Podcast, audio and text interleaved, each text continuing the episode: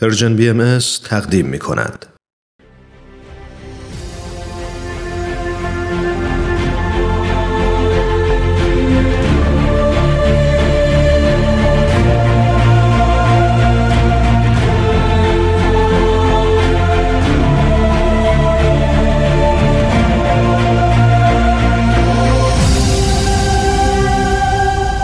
چشمه خورشید نگاهی به آثار حضرت باب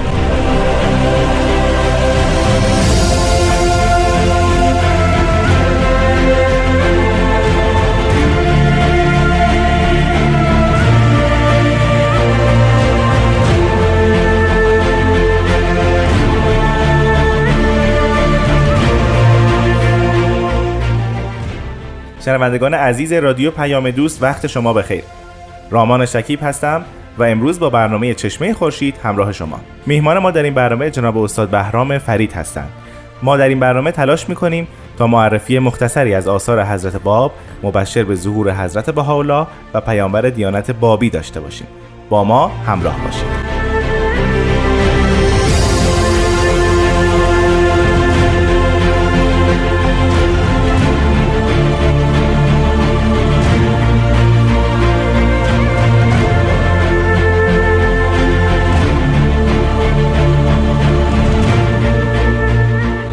جناب فرید وقت خوش. خیلی خوشحالم که شما رو در استودیو رادیو پیام دوست می‌بینم.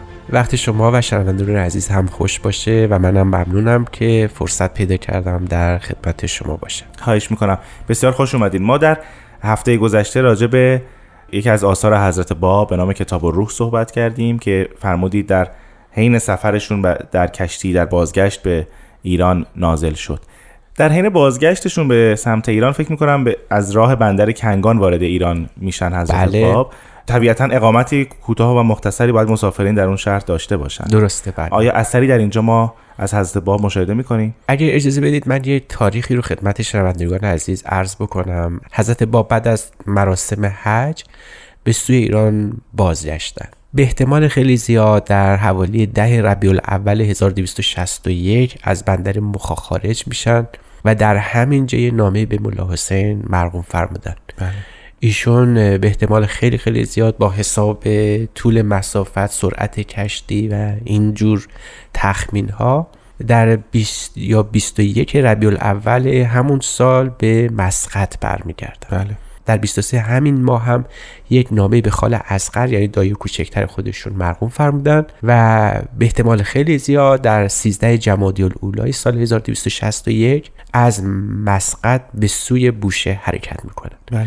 در 21 همین ماه هم به نقطه در خاک ایران به احتمال خیلی خیلی زیاد کنگان وارد میشن و در هفت جمادی و ثانی 1261 هم وارد بوشهر میشن سفریشون در بازگشت از مخاطا بوشه حدود چهل روزی طول کشیده بله. در همین اوقات آثاری هم از ایشون در این نقاط نوشته شده ما چند تا فهرست داریم از آثاری که ایشون تا رسیدن به بوشه و خود بوشه مرقوم فرمودن این فهرست ها وجود داره به خصوص یک فهرستی موسیو نیکولا مورخ بزرگ فرانسوی بله، برای ما. نوشته و تهیه کرده و فهرست دیگری که احتمالا از همین منبع اقتباس شده فاضل مازندرانی صاحب کتاب معروف ظهور الحق که اون هم یه فهرستی از این آثار رو ارائه داد ما با توجه به این فهرست و آثار برجای مونده از حضرت باب و این توقیاتی که فعلا به دست ما رسیده حدس می‌زنیم که چند تا توقی در بوشهر یا مخا یا کنگان نوشته شده. تعیین دقیق زمان و محل نزول این آثار به عهده تحقیقات آینده است. فعلا حدس می‌زنیم که وقتی ایشون به بوشه رسیدن چندین نامه به افراد مختلف مرغوب فرمودن و عزم خودشون رو جذب کردن برای اینکه نهضت بدی یعنی ظهور دین بابی رو در تمام ایران و کشور عثمانی به نحو گسترده اعلام بکنن. حضرت باب سفری داشتن از ایران به شبه جزیره عربستان و بعد دوباره بازگشتن به ایران. بله. از لحاظ سبک نگارش از لحاظ ظاهر نوشتار و همینطور از لحاظ محتوا ما چه تغییراتی در توقیات ایشون می‌بینیم؟ قبل از سفر در حین سفر و بعد از سفر. تعیین دقیق اینها منوط به بررسی واقعا سالیان در آثار ایشون هست ولی کاریست انجام شدنی که میشه بهش تکیه کرد. نکته اینه که بجز قیوم الاسما یعنی اون اولین اثر آثار دوره حج متفاوته با بقیه آثار ایشون در زمانهای شیراز، اصفهان، ماکو و چهریق این مسلمه. چیزی که در آثار دوره حج به چشم می‌خوره اعلان کلی ظهور ایشون و عظمت ظهور حضرت هست. بله. یعنی ایشون تاکید بسیار بسیار وفیری دارن در اینکه امری واقع شده نهضتی به وجود اومده که خدایی است و اتیان به آیات جزو خصیص های کلی آثار حج بله. یعنی اینکه یه پیامبری ظاهر شده و این پیامبر داره آیاتی است و این آیات تنها دلیل برای حقانیت ایشون محسوب میشه ذکر برخی از کلمات تا دوره حج در تمام آثار ایشون به چشم می‌خوره. ایشون در تمام آثار دوره حج به طور کلی اشاره بسیار زیادی دارن که آیات از جانب خدا به ایشون نازل نمیشه. آیات الهی هست ولی واسطه ارسال این آیات فردی است به اسم بقیت الله که این کلمه بقیت الله تقریبا تا اواسط دوره شیراز هم هی دائما تکرار میشه که ذهن خواننده رو به این سو می‌بره که شاید ایشون به عنوان باب قائم آل محمد یا باب بقیت الله دری هستن برای گشایش معرفت به این شخص قائب قائب از انزا. اما بعدها در آثار دوره ماکو و چهریق کلمه بقیت الله صریحا دلالت می‌کنه به من یسره الله. همانی که بعدها حضرت الله تحت همین اسم تحت همین عنوان معروف و مشهور شدن و به این مقام شناخته شده بودن. لذا میشه از جهت صبر و حتی نوع اصطلاحات فهمید که برخی از آثار از ربلا مربوط به چه دوره است. ولی در جلوی تحقیقات آینده است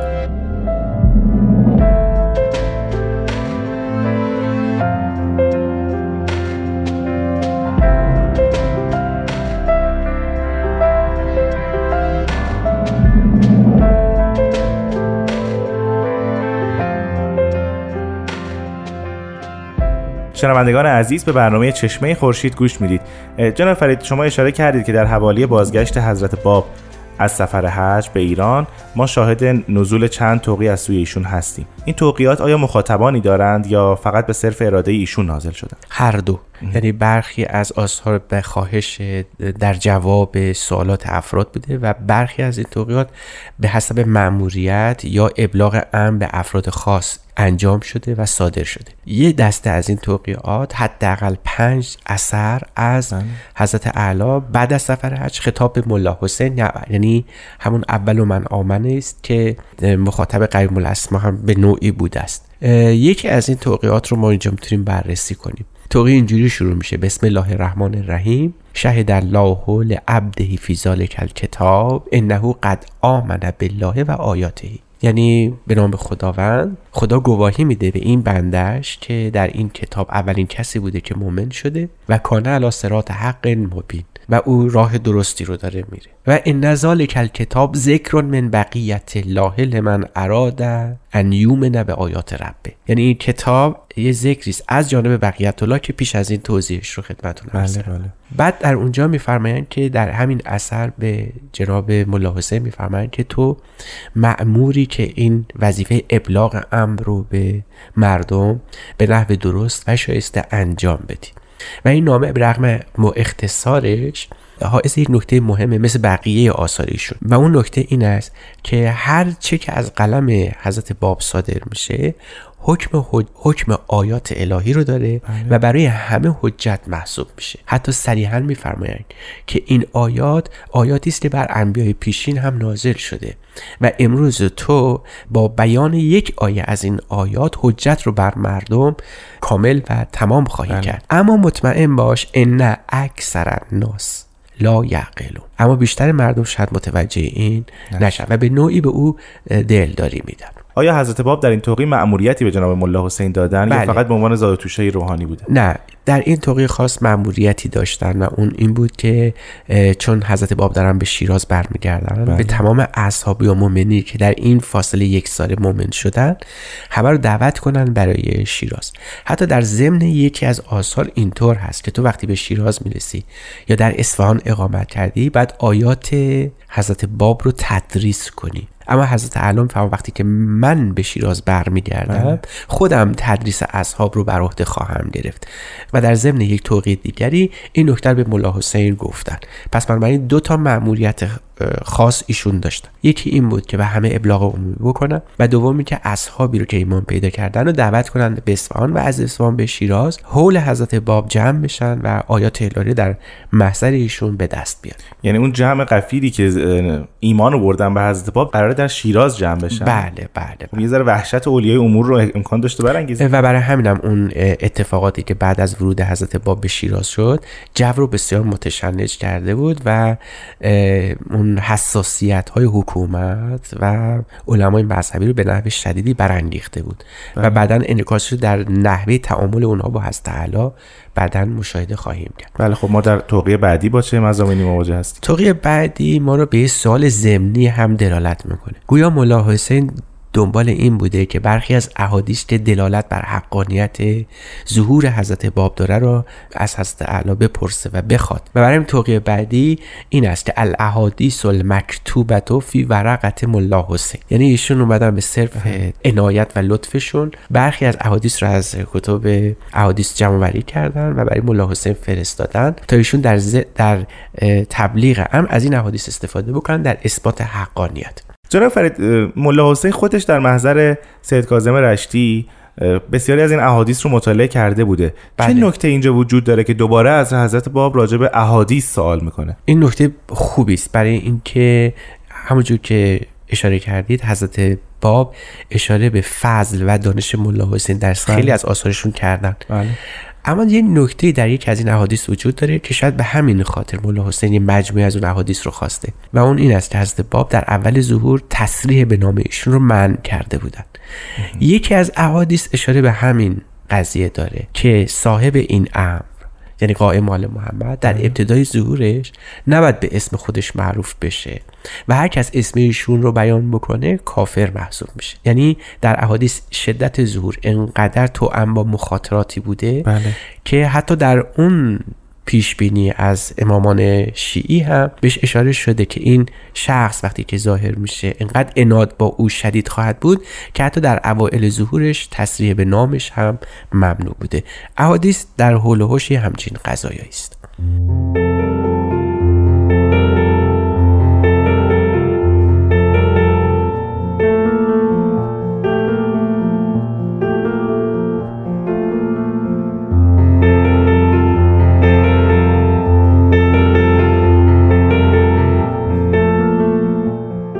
استاد تا اینجای کار از اون پنج توقیی که فرمودین دو توقیش رو توضیح مختصری دادیم و معرفی کردیم. در توقیات دیگر خطاب به جناب ملا حسین چه مزامینی نهفته است؟ یکی از این توقیات حاوی نکته بسیار مهمی است و اون عظمت ظهور ایشون هست. در اونجا صریحا این آیه خطاب ملا حسین عنوان شده.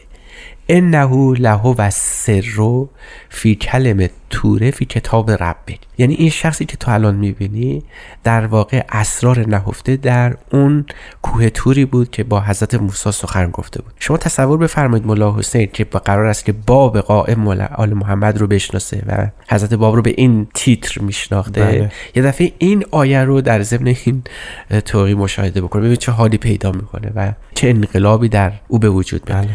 اما بلا فاصله حضرت باب ذکر بقیت الله رو می‌کنن که اون مکلم تور در واقع امروز تحت عنوان بقیت الله است و تمام احکام صادره در این ظهور یعنی نهضت حضرت باب از جانب بقیت الله خواهد بود. ان الدین فی ذلک الیوم حکم و بقیت الله من لدن عبد فی کتاب مبین.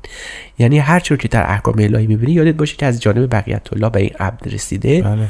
و لقد جاء الناس عند بقیت الله مصدقا لما لما جاء به الرسل من عند الله. یعنی هر چی رو که این بقیت الله برای مردم بیاره درست همون حکم سایر انبیا رو داره که هر آیاتی هر معجزه‌ای که داشتن از طرف خدا بر ایشان نازل شده بود و حق هم همین رو اراده کرده که مردم صرفا به آیات ایشون حق رو بشناسن. در این اثر می‌فهمن ان آیتا من آیات ذالک الکتاب تعدل فی الحکم آیات نبیینه یعنی هر یک آیه در این اثر خودش حکم کل آثار انبیای پیشین رو داره و با این حکم و با این نشانه شما امر حضرت باب رو دین حضرت باب رو باید بشناسید. جناب فرید تصویر و تفسیری که از عبارت بقیت الله تا الان در ادبیات شیعی وجود داشت صفتی بود برای خود امام زمان. بله اما درست. الان بر طبق توضیحاتی که شما فرمودین و در حضرت باب هم اونها رو ذکر می‌کنن بقیت الله چیزی است گویا ورای امام زمان و حتی فراتر از اون و یک ظهور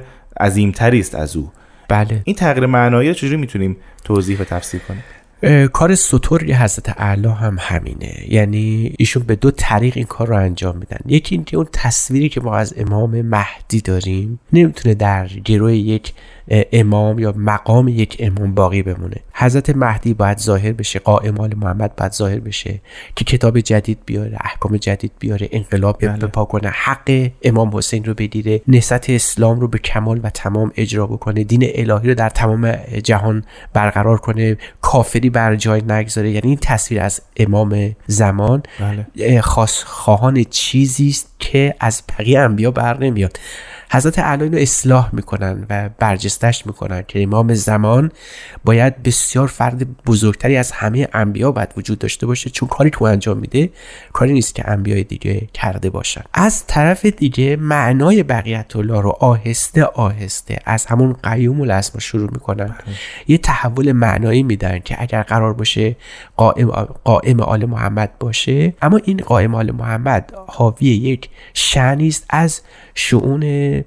خداوند. به عبارت دیگه مقامش نه تنها از مقام امامان بالاتره بلکه از انبیا هم بالاتره. حتی در این اثر ما می‌بینیم که اون حکم مکلم تور رو داره. بله.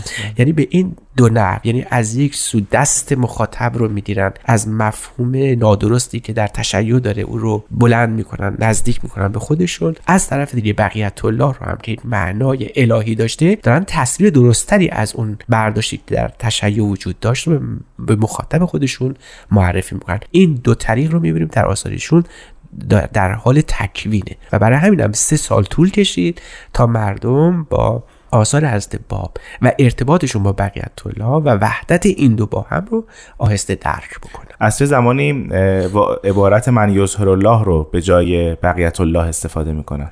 خب این البته بررسی دقیق می‌خواد ولی به صورت تخمینی باید بریم که از بعد از قریه کلین و سیادهن یا مثلا ماکو به این طرف ما می‌بینیم که بقیت الله آهسته آهسته کمرنگ تر شده و از این به بعد کلمه منیوس الله جای اون رو گرفته و می‌دانید که بشارات حضرت باب به منیوس الله یکی از پرمایه ترین نکته ها در کلی آثارشون در سه سال آخر ظهور. جناب فرید تقریبا به انتهای برنامه رسیدیم و چون وقتمون کم هست آیا نکته دیگری در این توقیه هست که بخواین ذکر کنیم؟ بله دو تا نکته خیلی اساسی در این فرصت کوتاه میشه عرض کرد و اون اینه که اولا بارقه احکام جدید در این توقی به چشم می‌خوره. بله. چون در این توقی آمده یکی این است که به مولا حسین می‌فهمم اگر فرصت نکردی و با من به حج بیت یعنی حج مکه نیامدی همینقدر که بیای شیراز خونه من حج تمام میشه. ببینید این ترادف ذهنی این این ترادف معنایی یعنی بین کعبه و خونه ایشون بعدها تبدیل میشه به حج و این خیلی خیلی مهم. دوم این است که مردم در مورد مقامشون حتما به اختلاف خواهند رسید. یعنی مؤمنین هم در فهم مقام حضرت باب هم باز ممکنه اختلاف داشته باشن. اما هر چرا که به اختلاف نشستید چه در آیات چه در مقام ایشون فسالو منی. از من بپرسید فسالو منی کل ما تحبون و ما لا یعلمون. هر چرا که نمی‌دونید یا دوست دارید رو از من بپرسید. این می‌دانیم که یکی از بشارتی بوده که به ظهور حضرت قائم در عرف شیعی یا حضرت مهدی در اهل تسنن داده شده بود که او همه چیز رو برای همه مردم تعبیر خواهد کرد و هر کسی هر سوالی داشته باشه او پاسخگو خواهد بود. بله. و به این ترتیب ملا حسین و سایر مؤمنین یقین پیدا می‌کنن که این شخص هم می‌تواند باب قائم آل محمد باشه و به یک تعبیری خود قائم آل محمد مهدی موعوده خیلی از شما ممنونم جناب فرید. که امروز وقتتون رو در اختیار ما گذاشتید. وقت برنامه به پایان رسیده. ما انشاءالله در هفته بعد راجع به دو توقی دیگر هم صحبت خواهیم کرد. در خدمت شما هستم. خواهش می‌کنم. شنوندگان عزیز از شما هم بسیار سپاسگزارم. تا هفته آینده خدا نگهدار.